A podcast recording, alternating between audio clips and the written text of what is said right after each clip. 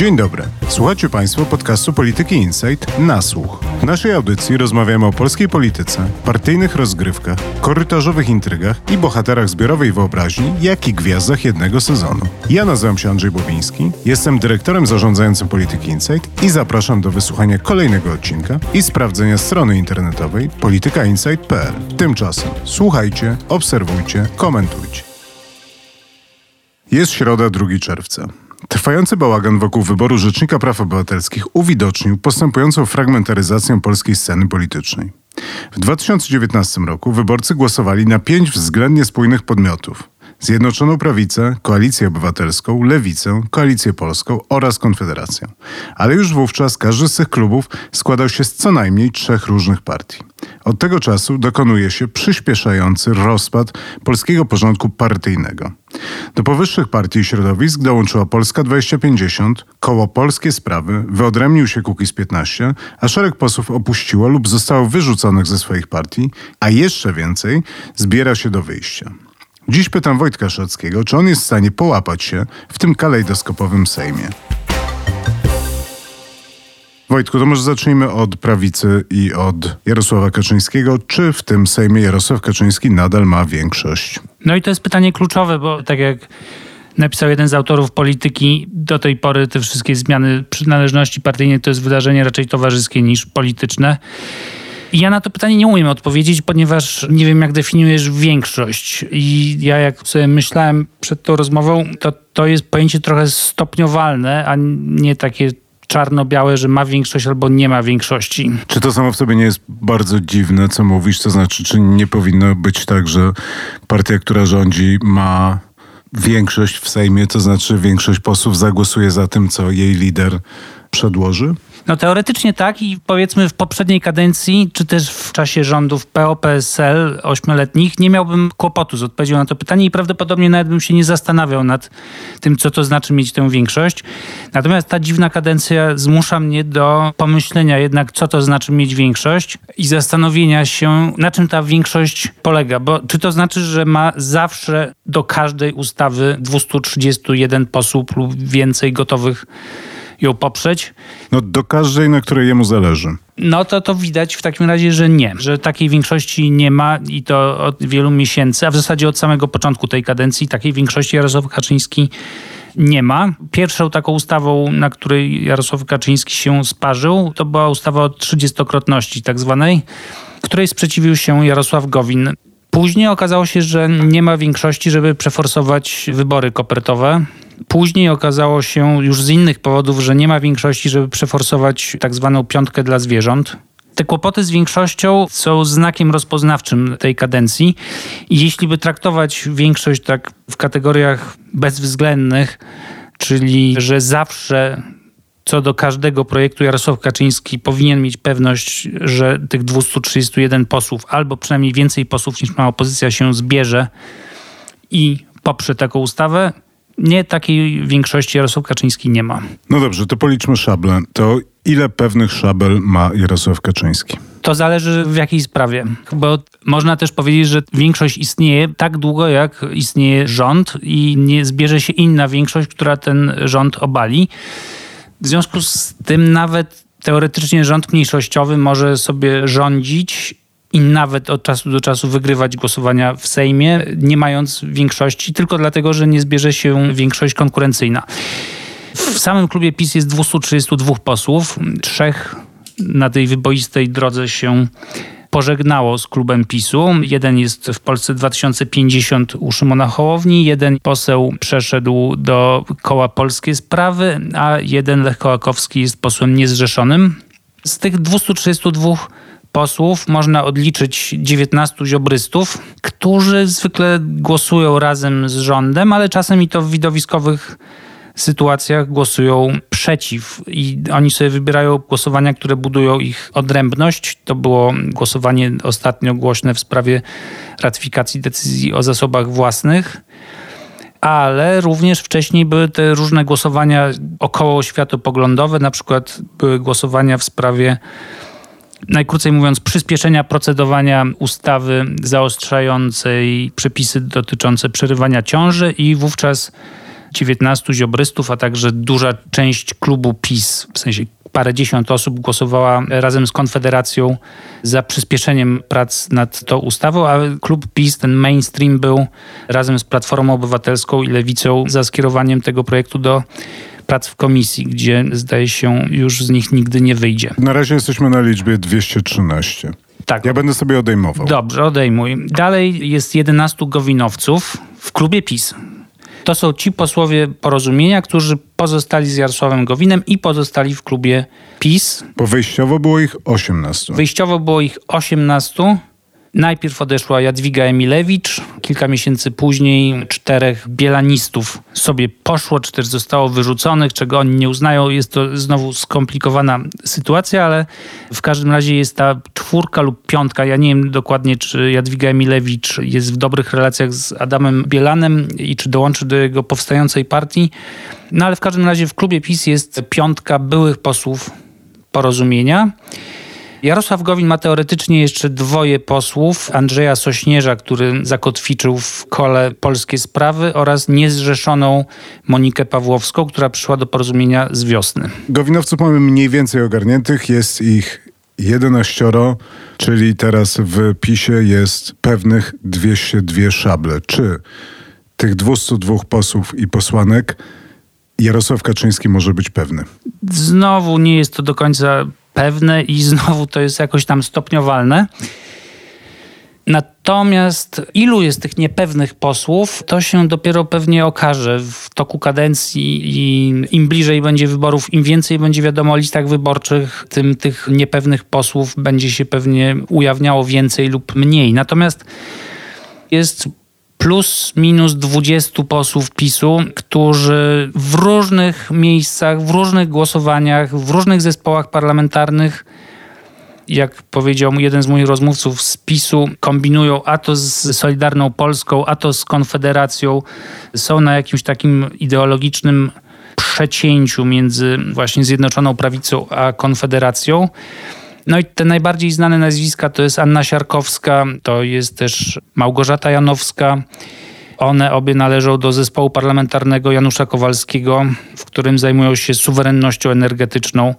One zdaje się też głosowały przeciwko decyzji o zasobach własnych. Tam w tej grupie jest jeszcze Sławomir Zawiślak. To jest taka grupa konserwatywnych posłów PiSu. Podobno ich liderem jest niedawny kandydat na Rzecznika Praw Obywatelskich Bartłomiej Wróblewski, którzy z tego co słyszałem żądali a to stanowisk wiceministerialnych, a to właśnie stanowiska Rzecznika Praw Obywatelskich. Podobno też byli zainteresowani wejściem do zarządu telewizji publicznej. I na razie Jarosław Kaczyński trzyma ich w szachu i w ryzach. Ale z tego co słyszałem, to ta grupa staje się coraz większym problemem. Jest gdzieś obok tej grupy, ja nie mam dokładnego rozeznania, Zbigniew Giżyński, który nie wiem, czy został już odwieszony i przywrócony jako pełnoprawny członek PiSu, ale wcześniej był zawieszony za to, że się zaszczepił Przynajmniej to był pretekst do tego zawieszenia, a tak naprawdę to chodząc do TVN-u regularnie podpadł władzą PiSu. Chyba blisko współpracując z Adamem Hoffmanem przy okazji I niegdyś, nie pomogło. Nie, niegdyś Hoffmanowiec, to też pewnie nie pomogło. Wyrzucony z partii, przywrócony później na listy wyborcze w 2019 roku, wszedł dość pewnie ze swojego okręgu, ale zdaje się, że już kolejnej szansy nie dostanie. No i tych posłów, którzy jakoś od czasu do czasu w jakimś głosowaniu się wyłamują, jest więcej. Tu jeszcze Zbigniew Dolata mi przychodzi do głowy. Już nie mnożąc tych nazwisk, wychodzi mi z tych moich obliczeń na podstawie tego, co mówisz, że jest mniej więcej tak. Jarosław Kaczyński ma w opcji hartowany beton tak ze 180 posłów i posłanek. Tak bym powiedział. To, to jest jakby taka, taka podstawa. Moje pytanie do ciebie brzmi, czy uważasz, że ta erozja będzie się pogłębiać? Z jednej strony, a z drugiej strony, czy ona jest niebezpieczna? Znaczy, czy to podmywanie, czy ta różnica między tymi 232 posłami, a tymi 180 jest zagrożeniem egzystencjalnym dla PiSu, Zjednoczonej Prawicy w tym Sejmie, czy raczej to jest po prostu taki kłopocik, kamień w bucie Jarosława Kaczyńskiego. No Jarosław Kaczyński w wywiadzie bodaj dla Gazety Polskiej powiedział, że niebezpieczne są jedynie takie podziały, które prowadzą do porażek. I tych porażek tak wielu nie było, zwłaszcza w ważniejszych sprawach. PiS, jeśli mu zależy naprawdę na uniknięciu jakiejś porażki w przypadku jakiejś ustawy, to tej porażki unika. To znaczy albo znajduje tę większość na przykład z pomocą opozycji, jak było w przypadku decyzji o zasobach własnych, czy też po prostu odsuwa część projektów na bliżej nieokreśloną przyszłość. Więc ja nie uważam, żeby to było jakieś zagrożenie egzystencjalne dla PiSu jako PiSu.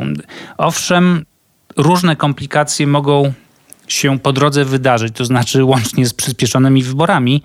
Natomiast przy obecnych sondażach te przyspieszone wybory nie musiałyby być wcale dla PiSu najgorszym wyjściem z sytuacji i otwierałyby drogę do oczyszczenia list wyborczych z tych buntowników i stworzenie takich list, które by składały się głównie z betonu, a nie z betonu nasączonego jakimiś elementami obcymi i niepewnymi.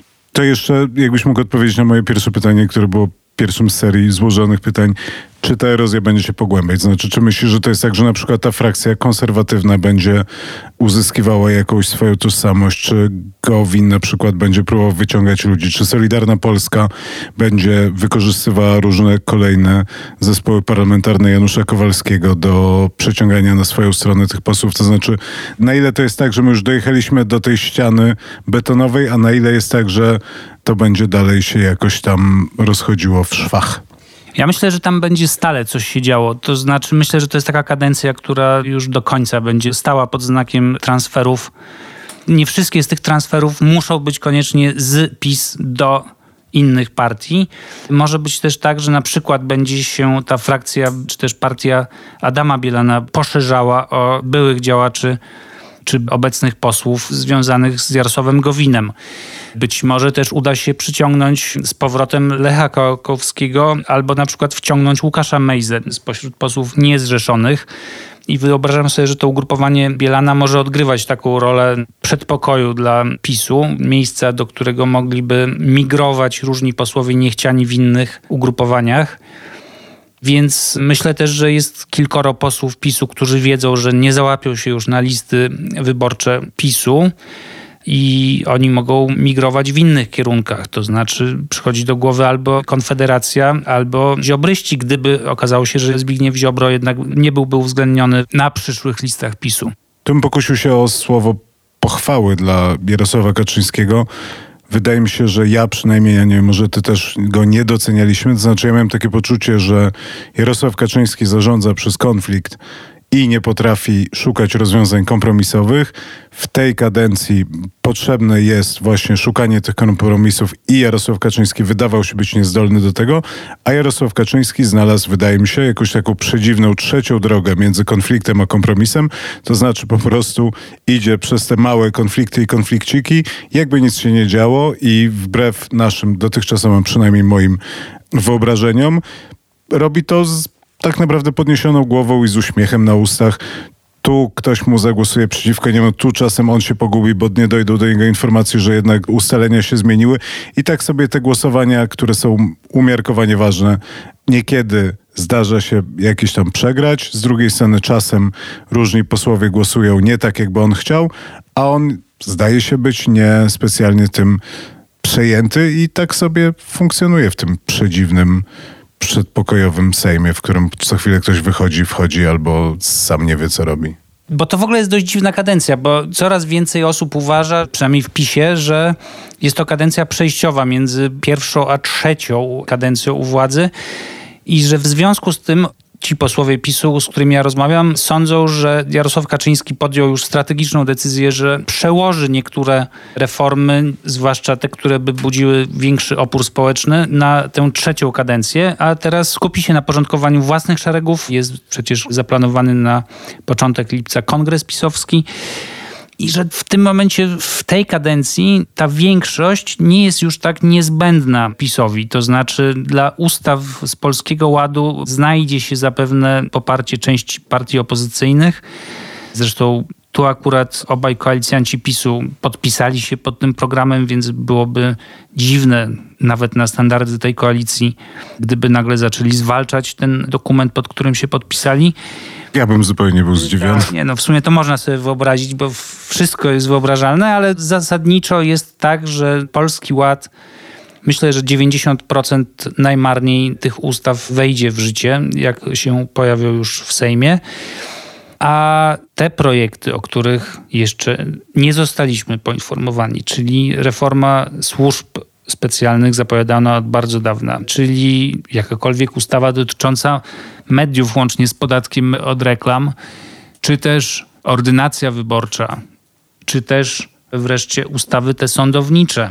Ja myślę, że z tym Jarosław Kaczyński nie będzie się spieszył, że nie ma w tym momencie większości, żeby je przeforsować, a być może też się zastanawia, czy opłacałyby mu się i czy one by nie doprowadziły do mobilizacji wyborców opozycyjnych i do utraty władzy. Więc jeśli Jarosław Kaczyński myśli o trzeciej kadencji, to wyobrażam sobie, że po pierwsze ta może być odrobinę skrócona o rok, a po drugie, że wiele już rewolucyjnych rzeczy nas nie czeka.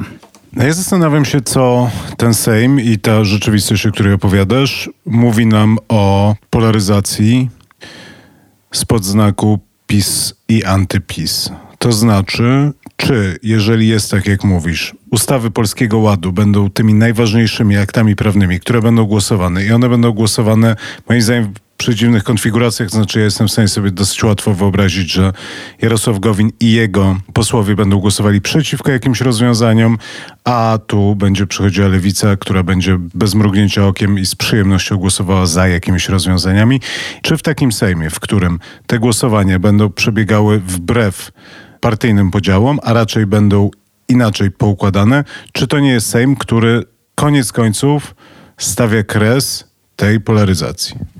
To zobaczymy oczywiście dopiero, myślę, w kampanii wyborczej, bo to jest ten moment, kiedy ta polaryzacja wraca i wtedy sądzę, że o tym, jak ta polaryzacja będzie wyglądała, zdecydują sondaże. To znaczy, myślę, że PiS dość elastycznie będzie podchodził do tego zagadnienia, w zależności od tego, czy na przykład Szymon Hołownia będzie głównym przeciwnikiem, czy Koalicja Obywatelska się odrodzi, czy też Rafał Trzaskowski się pojawi w jakimś nowym politycznym wcieleniu, czy też wydarzy się jeszcze coś, o czym w tym momencie nie wiemy. Widać na razie, że Jarosław Kaczyński wydaje się hodować sobie na głównego przeciwnika lewicę, tylko to akurat mu średnio idzie, bo lewica pozostaje trzecia wśród sił opozycyjnych ale zobaczymy, jak to się będzie zmieniało w ciągu najbliższych miesięcy.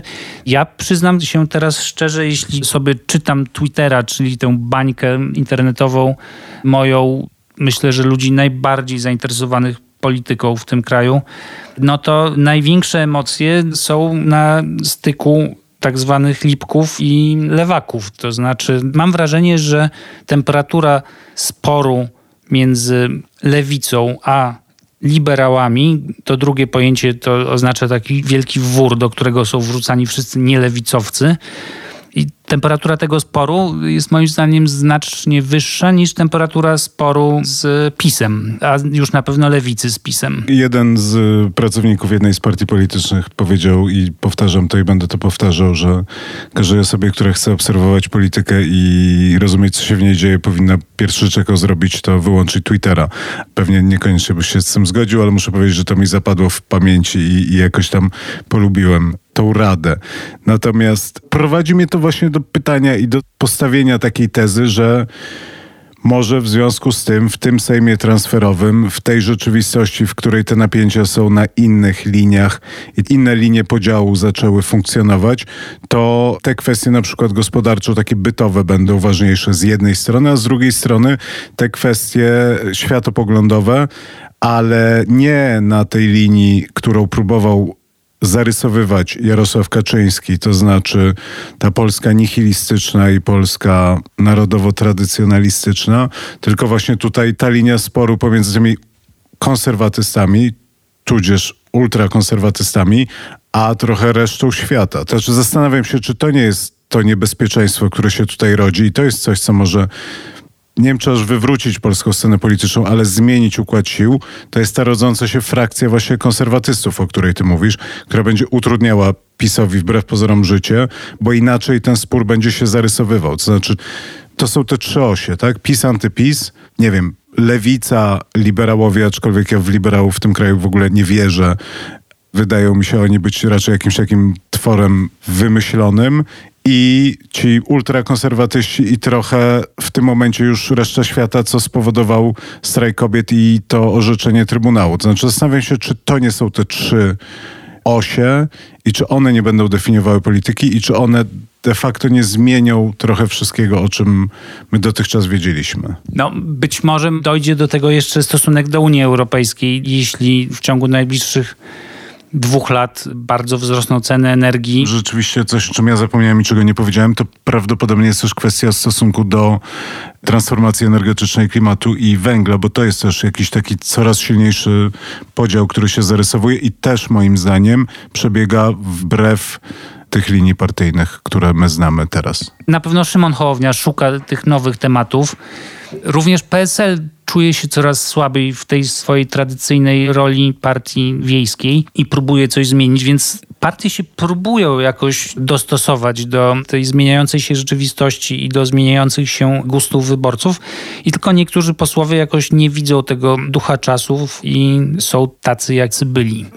Dwa słowa polemiki. Moim zdaniem PSL jako pierwsza partia chyba zaczęła szukać to ze względu na to, że ich wyborcy się zaczęli zmieniać, jakby zaczęli szukać czegoś innego jeszcze wcześniej niż wyborcy innych partii, ale PSL to jest w takim ciągłym poszukiwaniu swojej tożsamości, podmiotowości już od dłuższego czasu, więc to, to wydaje mi się, że to nie jest teraz. Bez sporu. Bez sporu.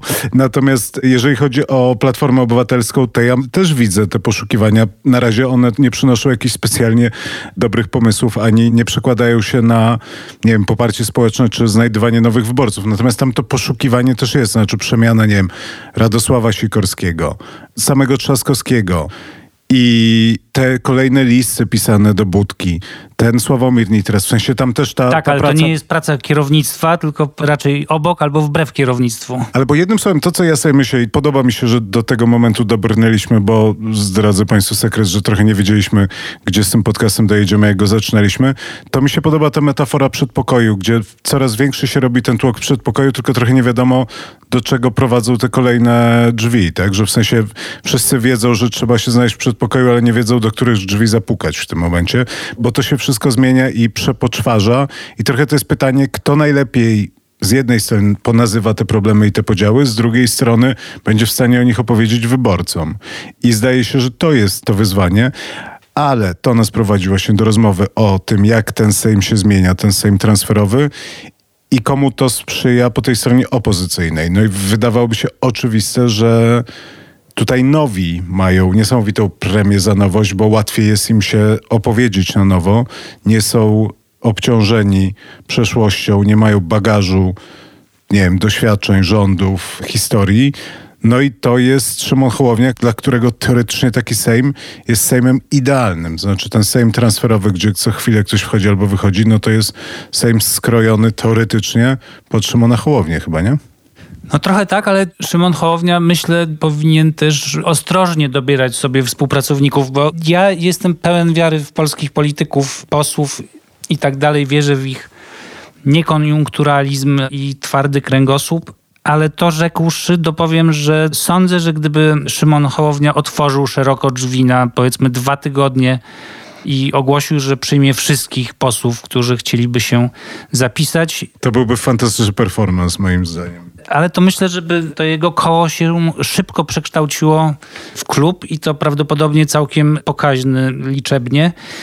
I nie bez powodów myślę tego nie robi. To znaczy sądzę, że jemu to koło w tym momencie być może jeszcze trochę większe, być może urośnie do rozmiarów takiego małego klubu, ale że to na razie wystarczy, bo gdyby on teraz zebrał powiedzmy 50 posłów, to i tak nie zmieniłby raczej arytmetyki sejmowej, natomiast byłby narażony na wszystkie możliwe konflikty, które niewątpliwie by wybuchły, gdyby tylko się ci wszyscy politycy u niego spotkali z różnych partii, ale również straciłby ten urok nowości, więc on myślę bardzo ostrożnie będzie budował tę siłę w Sejmie.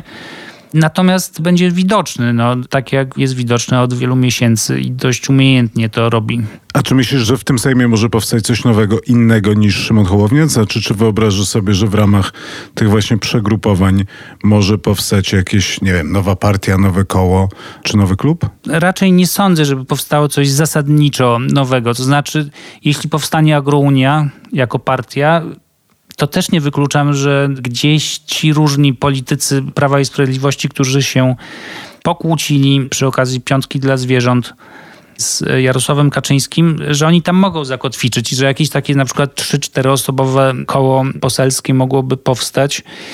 Sądzę, że się dużo jeszcze może zmienić też w koalicji obywatelskiej, bo Zieloni, Nowoczesna, Inicjatywa Polska i istotni politycznie single, a przynajmniej widoczni w mediach, jak Klaudia Jachira, którzy nie należą do samej Platformy, też mogą szukać sobie towarzystwa innego, no bo jeśli Koalicja Obywatelska ma 13-14% w sondażach, no to przede wszystkim zabraknie miejsc dla koalicjantów. To swoją drogą jest, myślę, że niedoceniane osiągnięcie Koalicji Obywatelskiej, że ona nadal trwa. To znaczy w tym Sejmie transferowym z, ze słabnącymi notowaniami i ze słabnącą platformą, na którą cała klasa komentatorsko-polityczna narzeka, to jest dosyć niesamowite, że cały czas przy nich trwa i mało się słyszy tak naprawdę o tym, żeby inicjatywa polska czy Zieloni właśnie, czy Nowoczesna gdzieś się wybierali.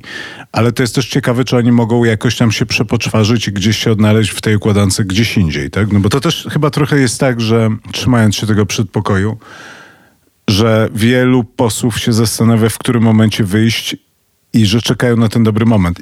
Jakby jest takie ciągłe, zdaje się, napięcie po obu stronach tego podziału sejmowego. Wspomniałeś o trwałości koalicji obywatelskiej, ale gdyby Rafał Trzaskowski ogłosił budowę ruchu politycznego obok Platformy, no to myślę w tydzień by zniknął koalicję obywatelską. Wiem skądinąd, że blisko Trzaskowskiego jest większość koalicjantów obecnych Platformy. Również tacy posłowie jak Paweł Kowal by do niego szybko dołączyli i tych posłów jest zresztą cała masa w Platformie. To się wszystko trzyma teraz jakoś jeszcze w całości, ale nie sądzę, żeby ten klej wytrzymał długo, jeśli by Rafał Trzaskowski wkroczył i powiedział, że od tej pory to on będzie liderem opozycji. No dobrze, czyli tak, ustaliliśmy mniej więcej, że Zjednoczona Prawica powoli, bo powoli się rozpada, ale prawdopodobnie w najbliższym czasie nie rozpadnie.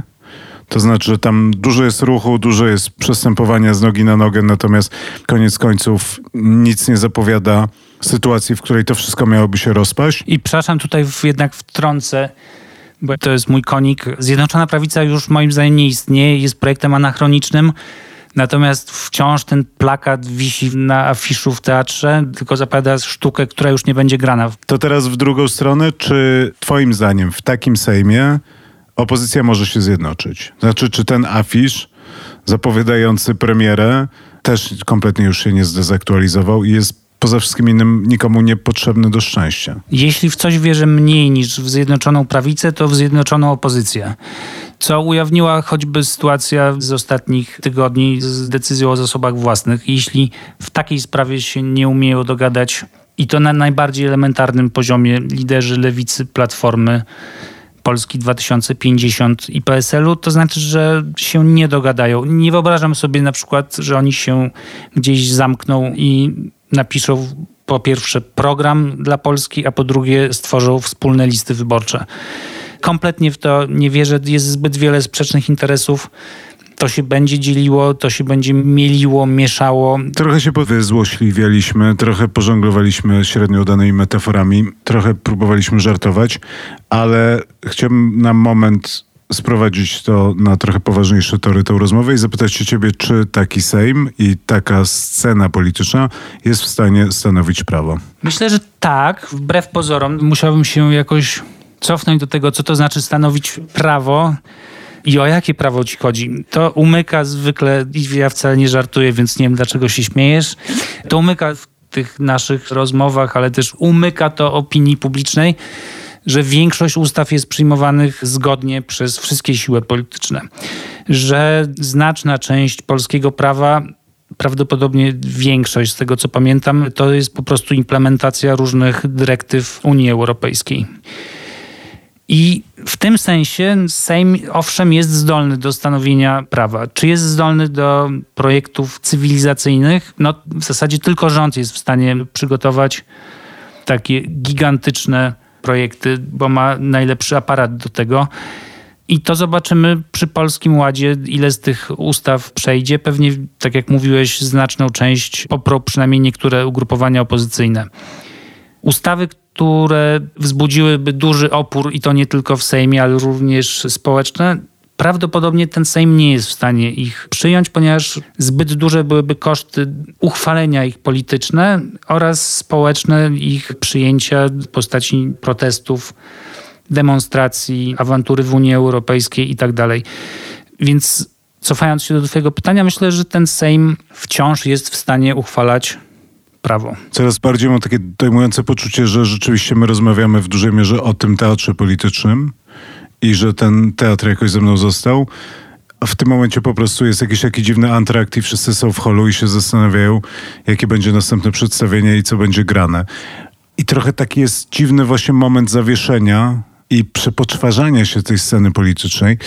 I zastanawiam się, co z tego wynika i kto na tym może wygrać. I jedyne, co mi przychodzi do głowy, to, że cały czas jednak rozmawiając o tym wszystkim i patrząc na ten bałagan na tej scenie politycznej, to zdaje się, że w tym momencie i to też może się zmienić, to może się zmienić szybciej niż później, ale to Jarosław Kaczyński ma najpewniejsze karty jednak tych 180 powiedzmy posłów stworzonych z betonu. A z drugiej strony to dosyć silne poparcie społeczne i sondażowe, świadczy o tym, że w takim momencie przepoczwarzenia albo wszystko się może zmienić, stanąć na głowie i wywrócić, ale jednak chyba bardziej prawdopodobne jest, że te najbardziej stałe elementy jednak się ostaną w takiej burzy. PiS jest osłaniany również przez to, że po pierwsze tworzy większość rządzącą, co jednak konserwuje tę partię a po drugie sprawniej się chyba przypoczwarza niż opozycja, sprawniej zakłada te kolejne kostiumy, maski, bo strategia Kaczyńskiego myślę jest niezmienna. Więcej władzy, więcej centralizacji, więcej polonizacji i tak dalej, i tak więcej napięć z Unią Europejską więcej suwerenności.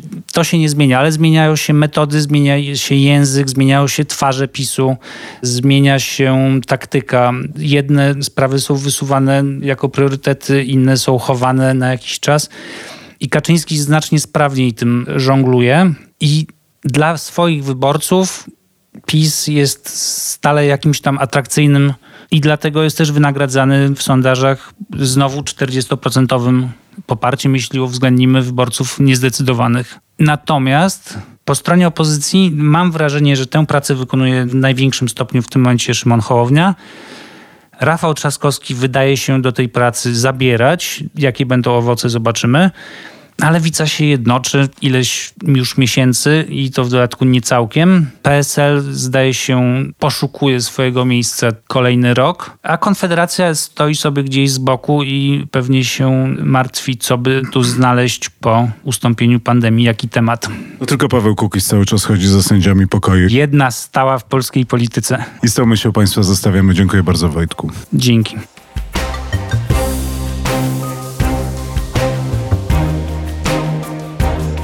Na dziś to wszystko. Posłuchajcie również innych naszych podcastów, które znajdziecie w większości serwisów podcastowych.